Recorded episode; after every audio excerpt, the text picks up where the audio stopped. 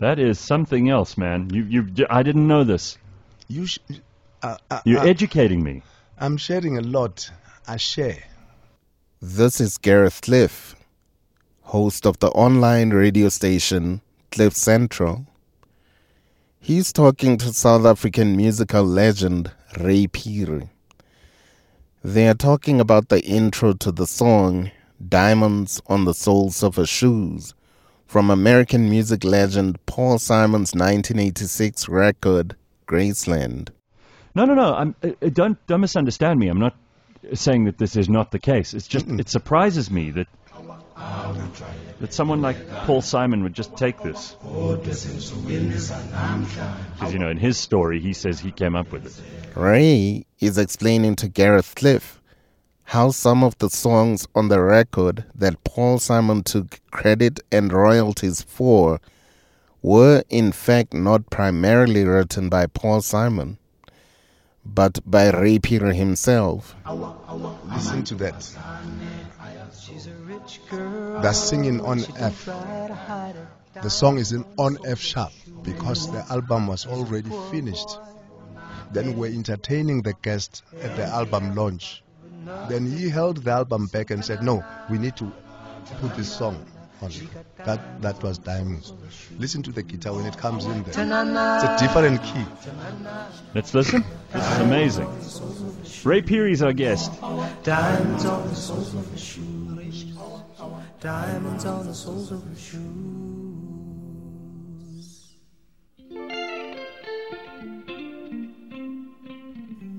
In this podcast, we revisit the story behind the famous Graceland record, how the record was mired in controversy from the beginning, but ultimately ended up relaunching Paul Simon's career and the international careers of several South African musicians. This is reporter Lungile Sojini, walking the streets of Johannesburg. So I'm now in Craighall Park, where there are more trees and more leaves than people or cars. I mean, the leafy suburbs. These are the kind of houses that you see on TV or on top billing. It reminds somebody of movies like Under the Thousand Sun. So, hey, He is trying to answer the question that has caught Gareth Cliff by surprise. Why did Ray Phiri say that there was bad blood between him and Paul Simon? This Sound Africa podcast is called Bad Blood in Graceland. It is edited by Rasmus Bits. My name is Neo Rakajani, and Lungile Sojini tells the story. He's a poor boy, empty as a pocket, empty as a pocket with nothing to lose. I'm in Craighall Park, Johannesburg, and I'm meeting Nikki Temkin, the journalist who first broke the story about how Ray Phiri was perhaps not entirely happy with how the collaboration between him and Paul Simon worked out more than 30 years ago. It would, of course, have been better to ask Ray Phiri himself, but sadly, he has passed away. He died from cancer in July 2017, but Nikki Temkin did speak to him. Um, I was working for the Sunday Times for a, a section in their newspaper called Sunday Lifestyle, which still exists today. And Sunday Lifestyle commissioned me to do a series of interviews with famous South African people just about their life or to get to know them better. And I recommended Ray Phiri because I was a fan of his music and so was my husband. And I'd never met him before and I really wanted to. And I'd heard that he was a very, very nice guy and my husband knows him. So that's how it came about. This is back in 2011 when she was a lifestyle journalist for the Sunday Times. It was probably near the end of the interview, and he brought up the subject. I think I mentioned what was it like to work with Paul Simon and how did that experience change your life because that was obviously what catapulted him into worldwide fame. Because before that, I think he was very well known locally, but having a huge international star like Paul Simon come and want to collaborate with him, it turned him into a superstar. And then obviously Graceland went on to win all these amazing awards and Grammys and all that. And so I really wasn't expecting him to reveal that there was bad blood between him and Paul Simon. And he seemed, I wouldn't say the word is bitter. He was more felt betrayed. I think he felt betrayed by the experience. And I'm obviously putting words in his mouth now because now he's gone and I can't say, is this how you felt? And I wrote down the interview word for word um, about what, what he said. He said, There's bad blood with Paul Simon. He never gave me credit on the album for the songs I wrote, and financially we hardly got any royalties. But he says, I wouldn't have been able to handle all that wealth, maybe. I sleep at night, I have my sanity, and I enjoy living. I think he felt maybe this big American star came from America and took his talent and harnessed it in order to make something uh, different, hybrid form of music, and that he never really got credit for that. And I think it really hurt him. I think it hurt his feelings a lot. As far as I know, this was the first time Ray Phiri publicly announced that everything wasn't well between him and Paul Simon, but it was not the last time. What exactly Ray was unhappy about, we will get into later, because first we gotta tell the beginning of the story. And it starts long before Nikki Temkin met Ray Phiri in Melville. In a sense, the story also begins long before Paul Simon came to South Africa, because Ray Phiri was by then already an established and highly respected artist. His talent was obvious to anyone that had seen him play since he came to Johannesburg from Mpumalanga with his band, which back then were called the Cannibals.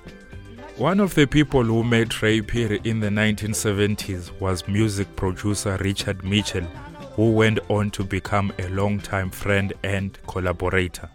They came, there was a studio out in Blairgowrie. I'm talking about 1978, 79. He was with a group called Cannibals. There were basically two big groups at that stage. There was the Movers, uh, and then the Cannibals, and they eventually merged the two uh, and became Stimela. That was the birth of Stimela. I remember them coming into the studio, and these guys started playing. They just started playing, and I couldn't believe how good they were. And he and I headed on, headed off from there. Worked extensively with him on some solo projects that he did. The other big project we worked on, which somebody found the other day, was uh, uh, the Musicians Union um, commissioned a song on the release of Mandela. Uh, and it was called People Want Mandela. And it was, you go on YouTube, you can actually find it. Um, and it was Ray was was a writer in it, uh, and it had everybody and anybody. I mean, Brenda Fassie was on it. Oh, Nana Coyote, uh, Jennifer Ferguson, you know the lady who's just uh, yeah. Steve Kekana, Hot Sticks. I mean, it's actually an amazing. Was an amazing event.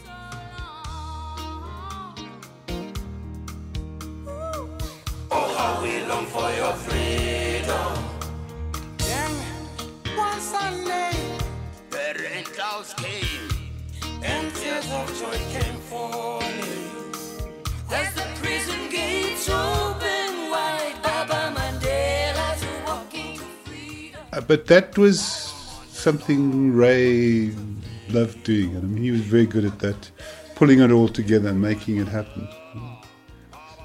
And as a, as a producer, he was unique.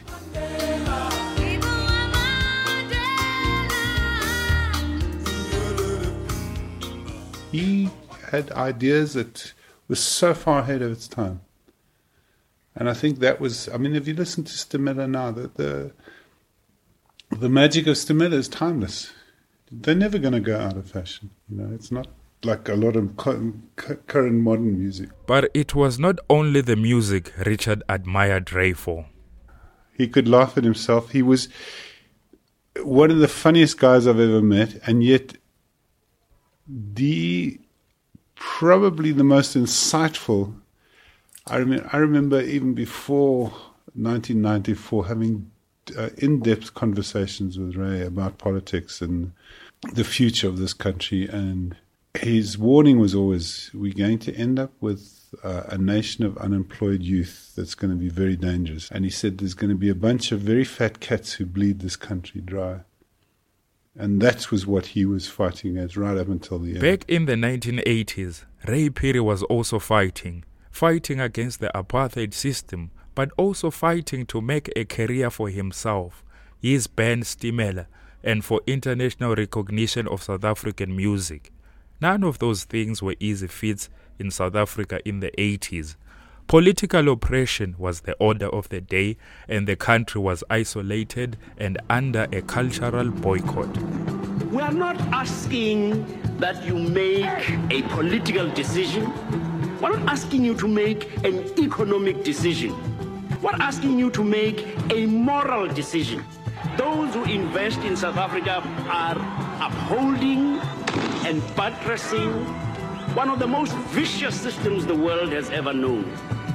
All these things were important for the other beginning of this story, the beginning across the Atlantic. It's New York in the middle of the 1980s. Paul Simon, who was formerly incredibly successful with Art Garfunkel, has just released an album called Hearts and Bones. Commercially, it has been a failure. And to add insult to injury, Simon has gotten divorced. Paul Simon has hit a low. His record company does not believe in his folk pop anymore. The 70s are over, and there is a new king of pop in town.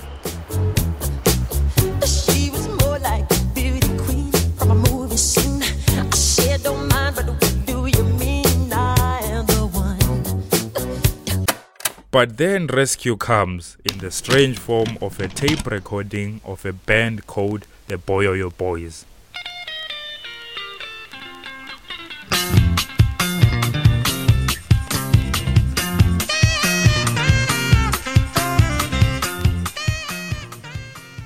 At least that's the story producer Richard Mitchell, Ray Phiri's longtime musical colleague and friend, remembers. There's various stories. The one I know was that Paul heard a recording by the Boyoyo Boys and liked what he heard. So he and his engineer came out to South Africa to try and capture that.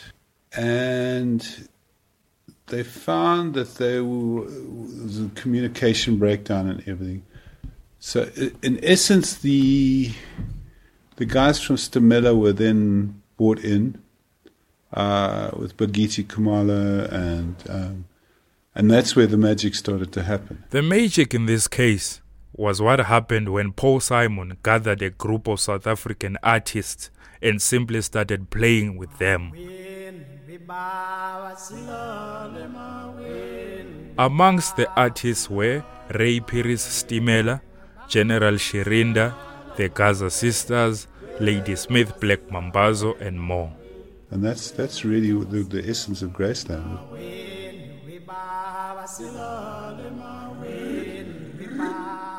At this point, all was well between Ray Phiri and Paul Simon. But the controversy surrounding Graceland had started even before Paul Simon left New York.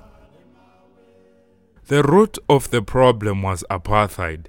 Because of the oppressive system, South Africa was under a UN embargo, which, for example, meant that artists from other countries were supposed to stay away from South Africa to put pressure on the government. Meanwhile, South Africa used international artists who played in the resort Sun City as propaganda. This was opposed in South Africa and internationally, where, for example, little Steven Van Zandt formed the protest movement Artists Against Apartheid. But Paul Simon argued that since he wasn't going to work for the government or even perform for segregated audiences, his break of the embargo was justified. What made you to go there? I was invited there.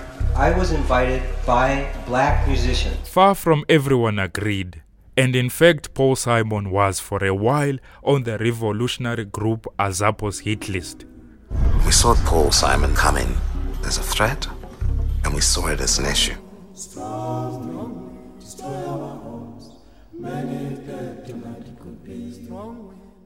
The story of Graceland continued with Paul Simon going ahead with the project in spite of the protests. After the recordings in Johannesburg, he flew some South African musicians back to New York to continue the recordings of the album in the studio.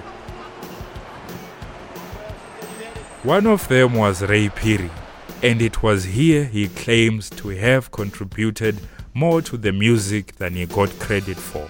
This is what Phiri said to Gareth Cliff. If I give you a riff of my father's song that he taught me in 1964 called it Crazy Love. Yes. Taka-ta-dinga, taka-ta, taka-ta-dinga. How can you go and say that you have composed that?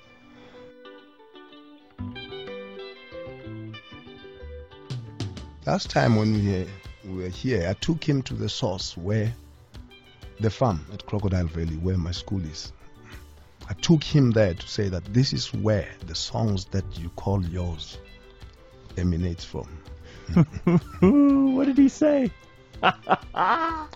and sure, he's ready to help um, do a fundraiser for my school and stuff Well, like that. So he'll pay bit by bit. Okay. So you should have had, in, in your mind, you're saying that you should have been uh, co-composer with him on those Definitely. songs. Diamonds on the soles of her shoes, under wow, African skies, and all this that. is, uh, and and have you ever brought this up with him? Yes, I did. But and what was- did he say? No, he was smart. He kept me on the road for more than uh, five years. In America, this is a big this is a big thing. In America, you have to lodge your complaint 36 months. Yeah? After 36 months, even if you try to resuscitate that, it's not difficult. You cannot. You have to lodge it within those three years. But during those three years, we're busy touring the world. We have tried to reach out to Paul Simon for a comment, but we haven't gotten an answer. So we don't know what he has to say to Phiri's accusations. But back in 1986, the New York Times wrote that Simon paid the musicians three times the hourly rate by American standards. He also offered writers royalties to musicians providing key melodic fragments. While a couple of artists are co credited as composer on the album with Paul Simon, Ray Phiri is not one of them. He is simply a guitarist. And according to Ray Phiri, he was kept busy on the road for the three years that made it too late for him to challenge Paul Simon's credit list. But why, you may be thinking, did Ray Phiri continue playing with Paul Simon if he was unhappy with the collaboration? According to Richard Mitchell, it is complicated. Ray had a, a good and a bad relationship with Paul. For one, we should not forget how successful Graceland became. Ray Phiri got to tour the world with Paul Simon and play in an absolutely packed Central Park in New York.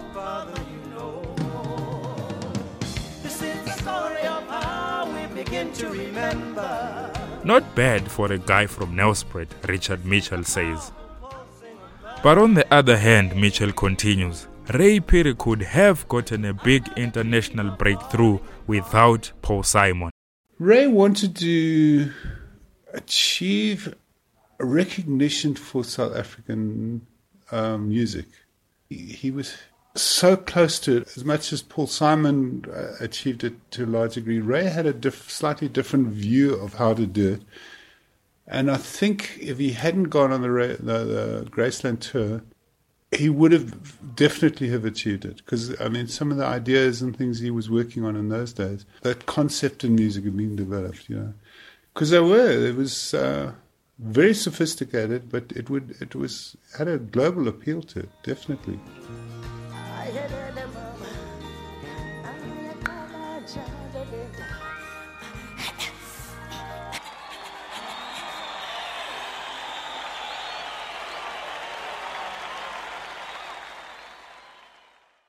But what could have been is not what was.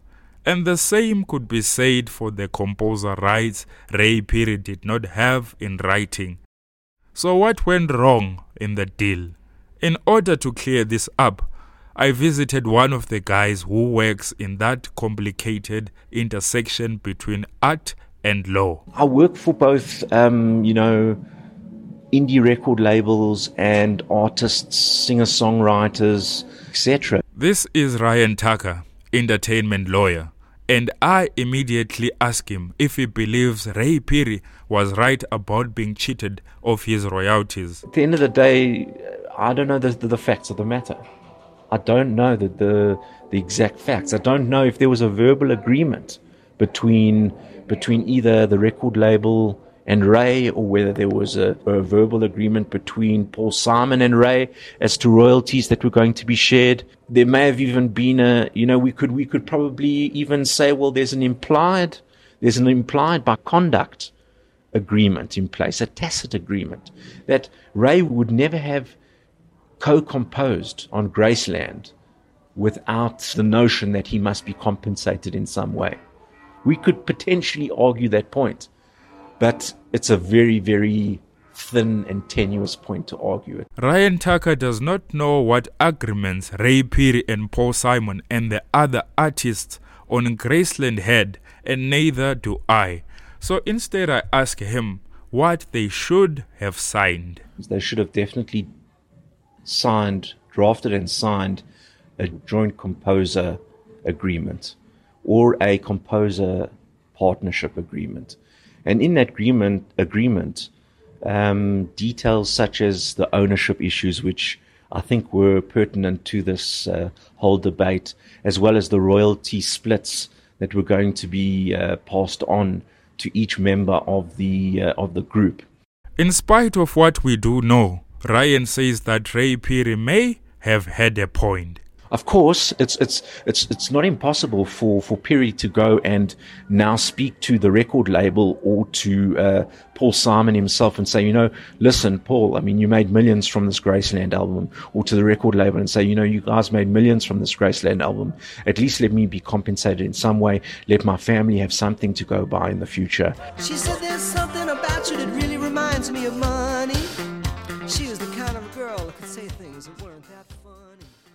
Not having a contract, according to Ryan Tucker, is a common mistake that many artists make because typically at the beginning of a collaboration, all is well in Graceland. Listen, Mgile, we all start off big buddies.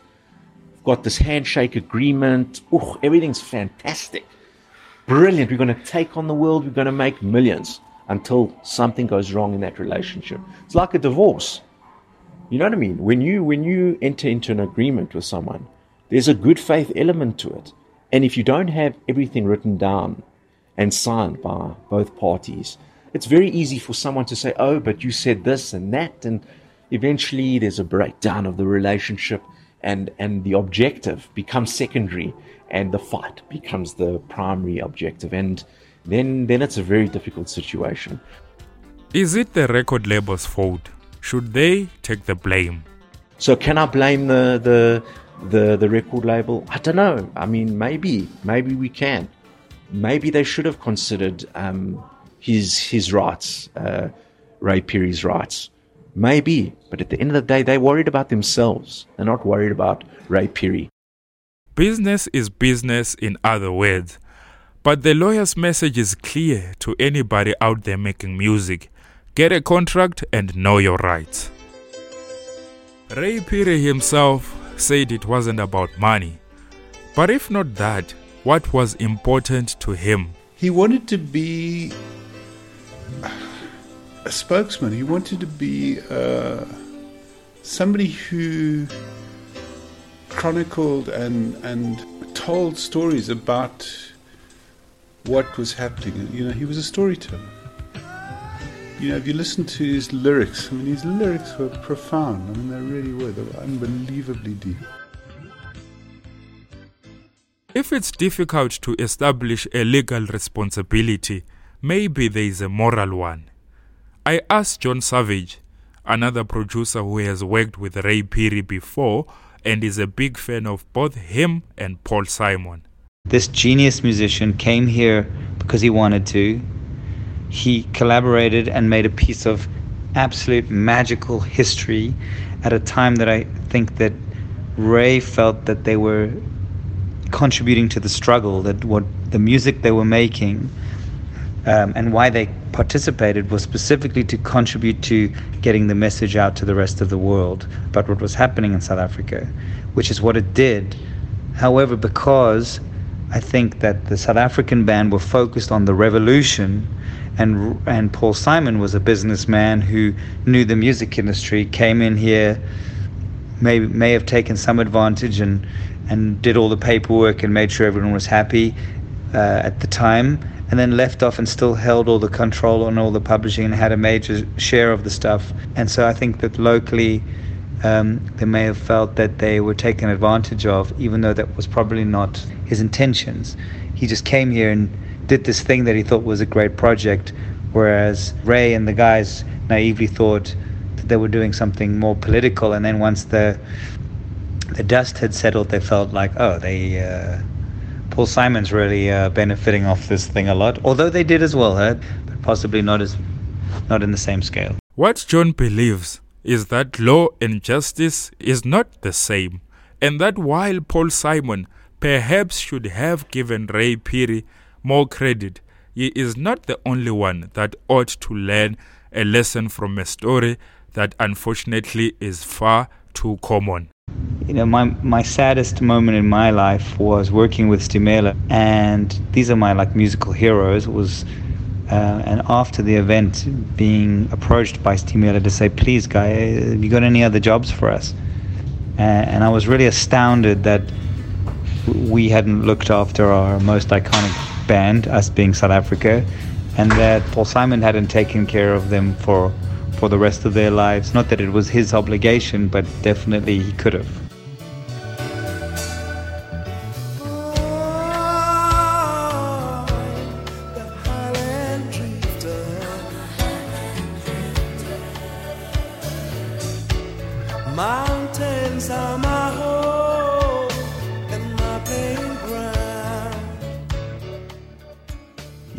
Been listening to a Sound Africa podcast.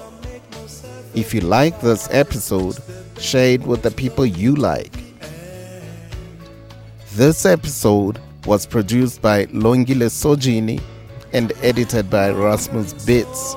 And my name is Neo Rakajani. Sound Africa podcasts are made with support from Open Society and Hindenburg Systems. The Mail and Guardian is our media partner for the Revisit series.